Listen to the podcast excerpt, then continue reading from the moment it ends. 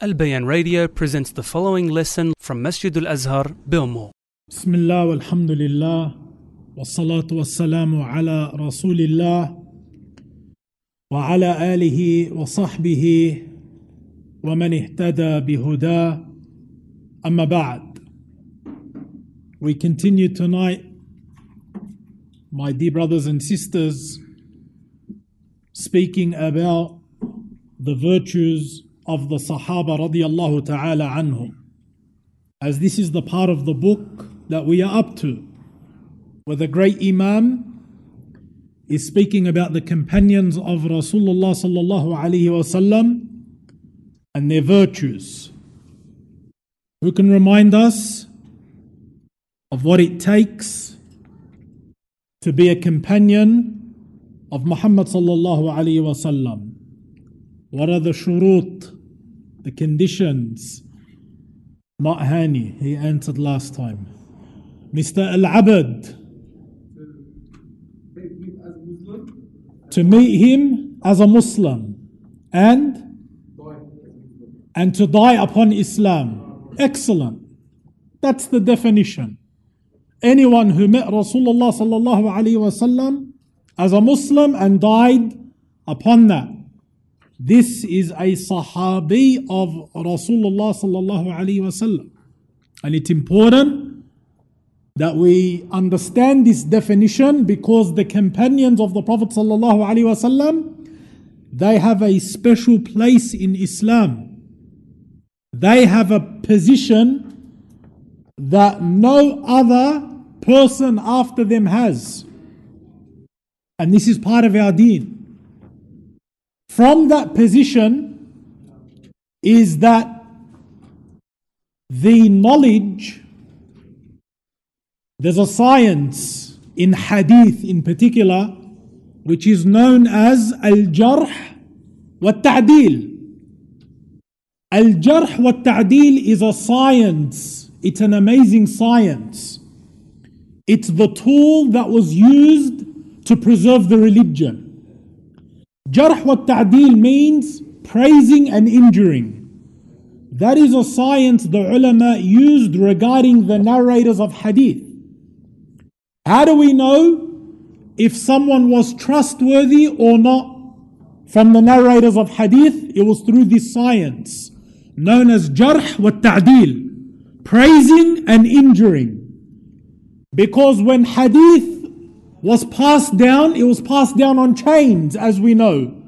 Muhammad heard from Ahmad, who heard from Abdullah, who heard from Sa'ad, who heard from Abu Hurairah radiallahu anhu, who heard from the Prophet sallallahu alaihi wasallam. That's called the chain in hadith. Part of studying the chain is this science known as al-jarh wa ta'deel, praising and injuring.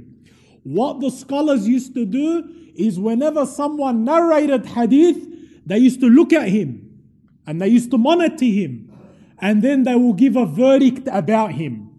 They either do ta'deel, which is praise him, that this person is trustworthy, this person has a good memory, this person is a righteous Muslim, so you can take his hadith.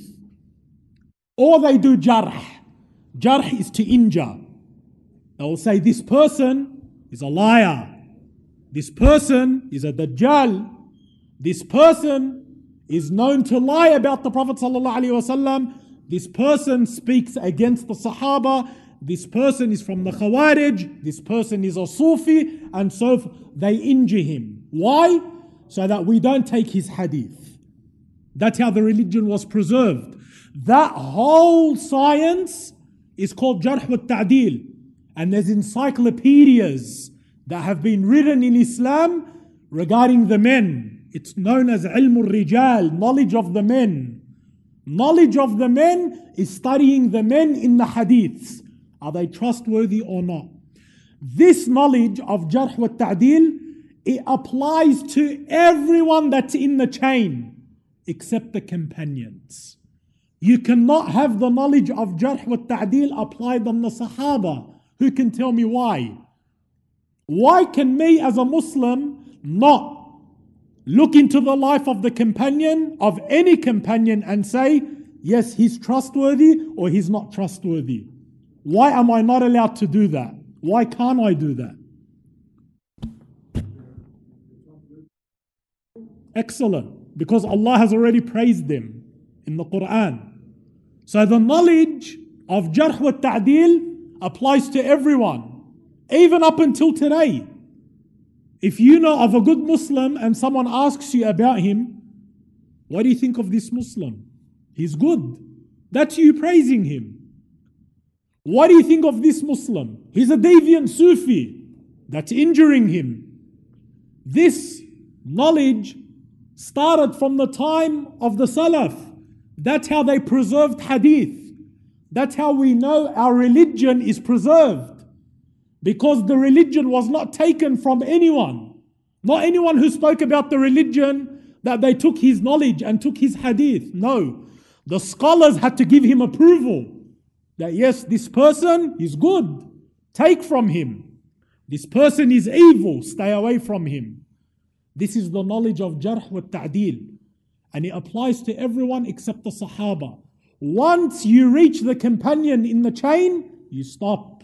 Because the Sahaba, Allah said about them, radiyallahu anhum wa radu an. He is pleased with them and they are pleased with him. But the Rafida, la'anahumullah, the Shia, they apply this knowledge even on the Sahaba. They say this companion was trustworthy and this companion was not. Even though Allah Azza wa Jal has told us clearly that He is pleased with all of them. That's why the A'imma, the ulama, we've mentioned earlier, they put the topic of the Sahaba in their books of Aqeedah. Because the deviant sects oppose Ahl-Sunnah wal-Jama'ah in how we treat and honor and respect the companions of Rasulullah sallallahu alayhi wa sallam. So after talking about Abu Bakr and Umar radiyallahu ta'ala anhuma and their virtues, the author rahimahullah then says, and then Uthman is the best of them. Uthman, according to the most correct position, the most correct opinion. And we've mentioned previously that he said this because there was a difference of an opinion in the early stages between Uthman and Ali radiyallahu anhu, even amongst Ahlul Sunnah and the Salaf, where some believed Ali radiyallahu anhu was more virtuous than Uthman. But here he's telling you the correct opinion is that Uthman is more virtuous than Ali, and that is the correct opinion. Uthman is greater than Ali radiyallahu ta'ala anhu wa anhum ajma'een. But they never questioned the khilafah of any of them. Even the ones who believed Ali was more virtuous than Uthman, they still accepted and acknowledged the Khilafah of Uthman. So we're not talking the tashayyu' that exists today. The ones who hate Abu Bakr and hate Umar and hate Uthman and they hate all the Sahaba radiyallahu ta'ala anhum. No. This early Khilaf was innocent. They believed Ali to be more virtuous than Uthman, but they accepted the khilafah of all of them the way it was. Understood? طيب. But the correct opinion, as the Shaykh is showing us here, is that Uthman is the greatest after Abu Bakr and Umar radiyallahu ta'ala anhum. And he was from the first of the early converts to Islam. Uthman was from the early Muslims. And he was from those who was honored by doing hijrah twice. He done the hijrah twice. Because in the time of the Prophet ﷺ, there was two hijrah. There was the minor and the major. The minor hijrah was to where 80 odd companions done hijrah early on. Where did they go? Abyssinia. Ahsant Adam. They done hijrah to Abyssinia. 80 odd number of them.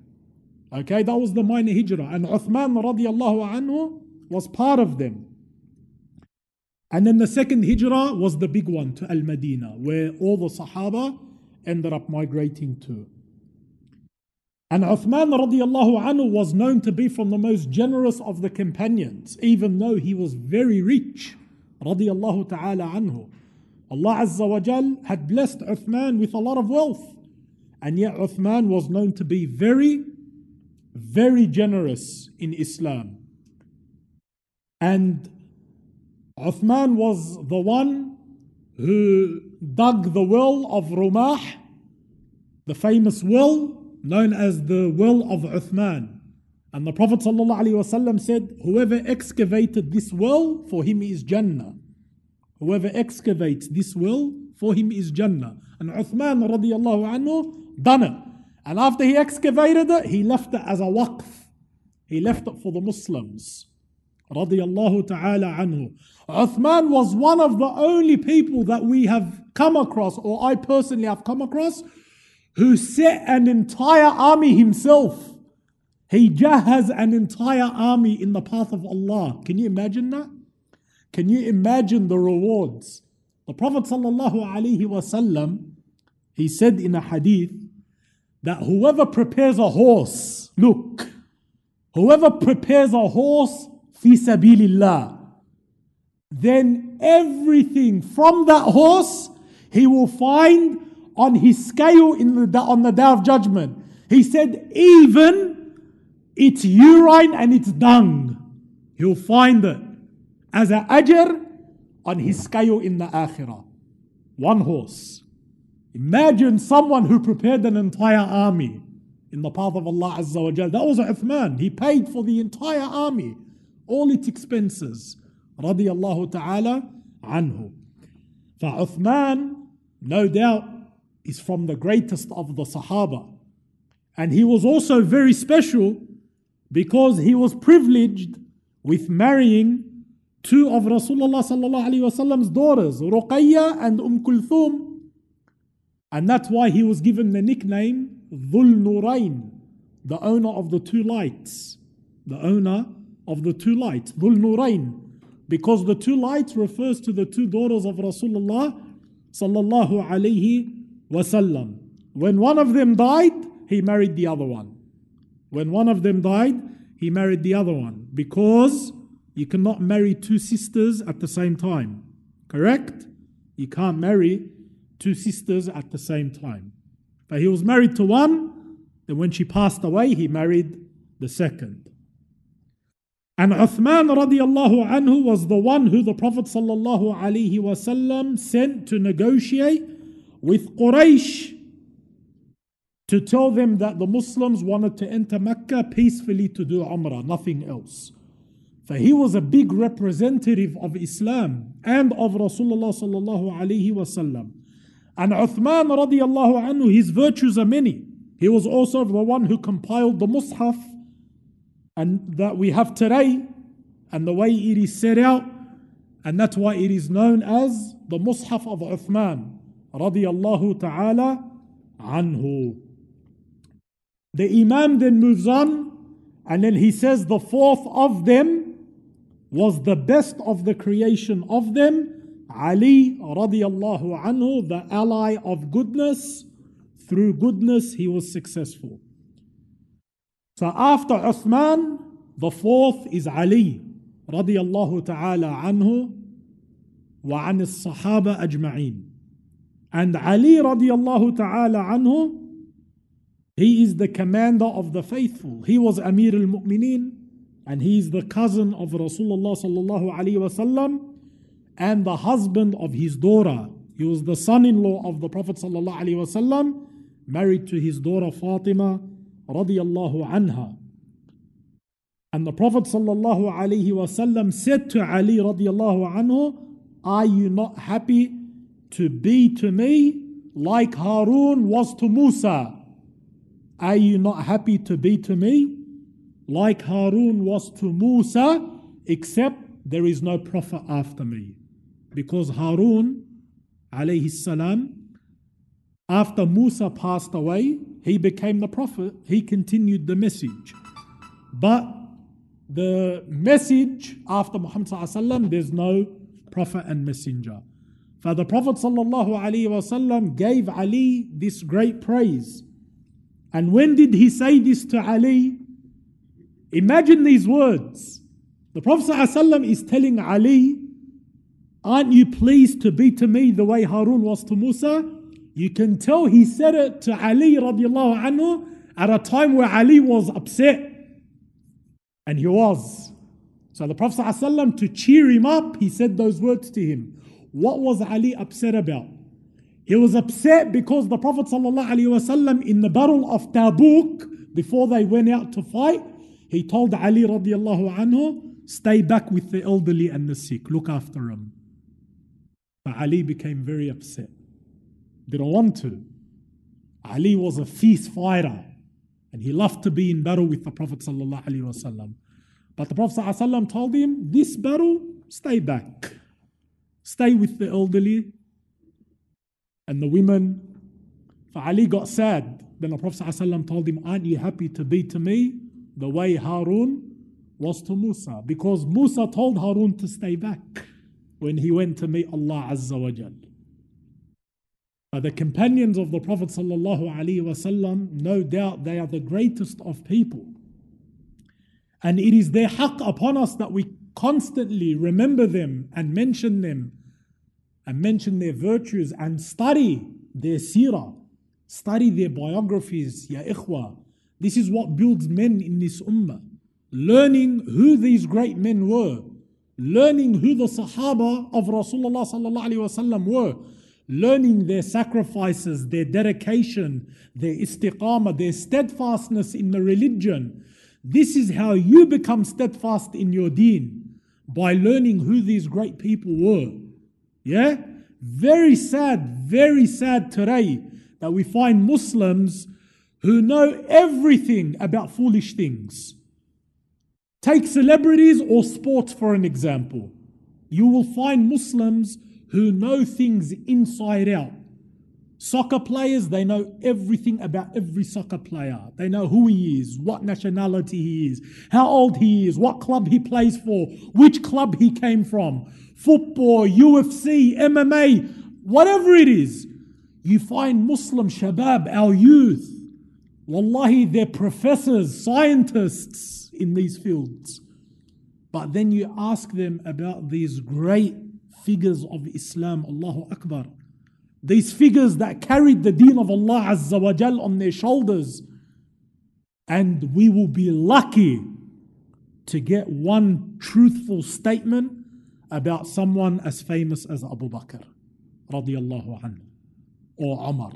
They might know one or two things about them, if that. And the Sahaba, you're talking over 100,000. And it's not that the knowledge is not available. The knowledge is available. The books have been written about these great men in abundance. But wallahi, it's us. It's us who have lost our priority. We prioritize foolish things over that which is important. We are looking up to the wrong things. And if not us, our children, our offspring. The Muslim ummah is in a sleeping state, because it has forgotten its roots. It has forgotten its history. It has forgotten how the religion of Islam came to them. That's the honest truth. We assume that the deen of Allah reached us just like that. No. It only came to us on the back of people like this, great men, who subhanallah, up until the day of judgment, they will be spoken about and mentioned. That's their greatness. But then you think about what people are giving priority to. Wallah, after the person dies, if a year or two pass by, it's lucky. And then forgotten in history. For why are we focusing on this and not this? Why are we not instilling this in our children? The love of Abu Bakr, and Umar, and Uthman, and Ali, the youth of the Sahaba radiallahu anhum. Rather, I'm looking at my child and I'm telling him, be like Khabib. Make sure you turn out like Khabib. With all respect to Khabib. Good brother, insha'Allah, in what Allah has given him good in. Yeah? But why? Why are you setting that as your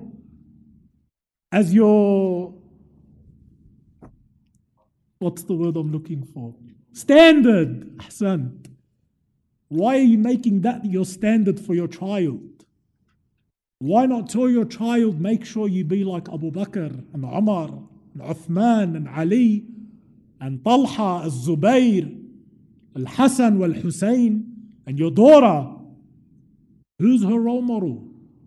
SubhanAllah, our kids, they are an amana. Who is their role model? Are we teaching them to be like Aisha, Khadija, and Fatima radiyallahu ta'ala anhum? But these companions, they're not just a part of history. They are your example. And if you're not going to take them as an example, you make sure your children take them as an example.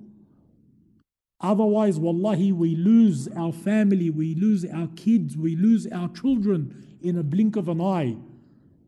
We live in a filthy world, a world of fitna, a world of corruption, where people slip so easily and lose their deen. And Nabi sallallahu alayhi wa sallam said, a man will wake up as a believer and sleep as a disbeliever.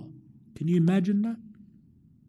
And he will sleep as a disbeliever and wake up as a believer. Or sleep as a believer and wake up as a disbeliever. That's how bad times get. And these are times we see, we witness it. And time does not get better, my dear brothers. The closer Yawm Al Qiyamah comes, the worse it gets. Always remember that. Don't sit there waiting for the entire dunya to make a 180 turn. It's not going to happen. Yes, there will be the times where Islam will be victorious and superior and whatever else. But the closer we get to the Day of Judgment, and Nabi Sallallahu Alaihi Wasallam told us, it only gets worse. And the Prophet Sallallahu Alaihi Wasallam told us, the Day of Judgment does not come except on the worst of the creation. So don't be shocked when you find times getting worse, the people getting worse. You have to protect yourself, and protect your family, protect your offspring. For they are an amana on your neck, without a doubt. But these are our examples, my dear brothers. And regarding Ali, radiyallahu ta'ala anhu, he was also from the ones who fought against the Khawarij. Ali radiyallahu ta'ala anhu, he fought against the Khawarij and he destroyed them. He annihilated them. And the Prophet sallallahu alayhi wa sallam predicted this by the will of Allah. He said, in truth there will be among you one who shall fight over the interpretation of the Qur'an, just as I fought over its revelation. Look what the Prophet ﷺ is saying. The way I fought over the wahi, the revelation, one of you will come and fight over the understanding of the Qur'an. Because the Khawarij claim to follow the Qur'an, but they have a corrupted understanding of the Qur'an. So when the Sahaba heard this, Abu Bakr and Umar, look who? Abu Bakr and Umar radiyallahu ta'ala anhuma, they both asked the Prophet ﷺ, Ya Rasulullah, is it me? Because they knew how great this is. One of us is going to fight over the protection of Kitabillah, Allah's book. So they asked, is it me, Ya Rasulullah? And then the Prophet ﷺ, he said, no, but rather it's the one who is mending the shoes. And Ali radiallahu anhu was sitting down, mending the shoes of the Prophet ﷺ. Allahu Akbar. How great are these men? Ali radiallahu anhu, and Abu Bakr and Umar and Uthman. And Ali was the first to embrace Islam from the children. He was the first child to embrace Islam. And the first man to embrace Islam was Abu Bakr As-Siddiq radiyallahu ta'ala anhum ajma'een. And he was the husband of Fatima, the daughter of Rasulullah sallallahu alayhi wa sallam. And the father of Al-Hasan and Hussein, who the Prophet ﷺ said about them that they are the leaders of the youth of Jannah. Think of all the youth in Jannah, Al-Hasan and Hussein are their leader. Radiallahu ta'ala anhum. And the virtues of Ali radiallahu anhu are many. It's enough, my dear brothers and sisters, that the Prophet sallallahu alaihi wasallam, before battle, he said, tomorrow I will give the flag. To hold the flag in battle is something big. And the Prophet ﷺ is saying, tomorrow I will give the flag to a man who loves Allah. Look, the Prophet ﷺ is vouching, tomorrow I'm going to give this flag to someone, and this someone, he loves Allah. But more importantly, he said, and Allah loves him. So when the Sahaba heard this, they were all sitting on edge. To the extent, because he said tomorrow, the next day, they all came out early to sit close to the Prophet ﷺ, sticking their heads up. Pick me. Who's he going to give the flag to? Because what a praise. A man who loves Allah and Allah loves him. They're all there early. And the Prophet ﷺ is looking. Then he said, where is Ali ibn Abi Talib? And then they said, Ya Rasulullah, he's sick. He's at home, he's sick. He said, bring him. So subhanAllah, they bring him. And when they bring him, and Nabi ﷺ gave him the flag. But this is the honor of the companions that got to experience and live with the Prophet sallallahu alaihi wasallam. So these four, my dear brothers, Abu Bakr and Umar and Uthman and Ali, in that order, that's the aqeedah of Ahl-Sunnah. They are the greatest people of this ummah after its Prophet. Okay? Then after them, it is the rest of the 10 mubashireen Biljannah, the 10 who were given glad tidings of paradise. 4 of them are those 4. Then there's another 6. Insha'Allah, those 6, the Imam will touch up on them in the next part of the book, and we'll take that in our next lesson, bi'idhnillahi ta'ala. Wallahu a'lam, wa sallallahu wa sallam wa barak ala nabiyyina Muhammad, wa ala alihi wa sahbihi wa sallam. This program was presented by Al Bayan Radio, the voice of Ahl-Sunnah wal-Jama'ah.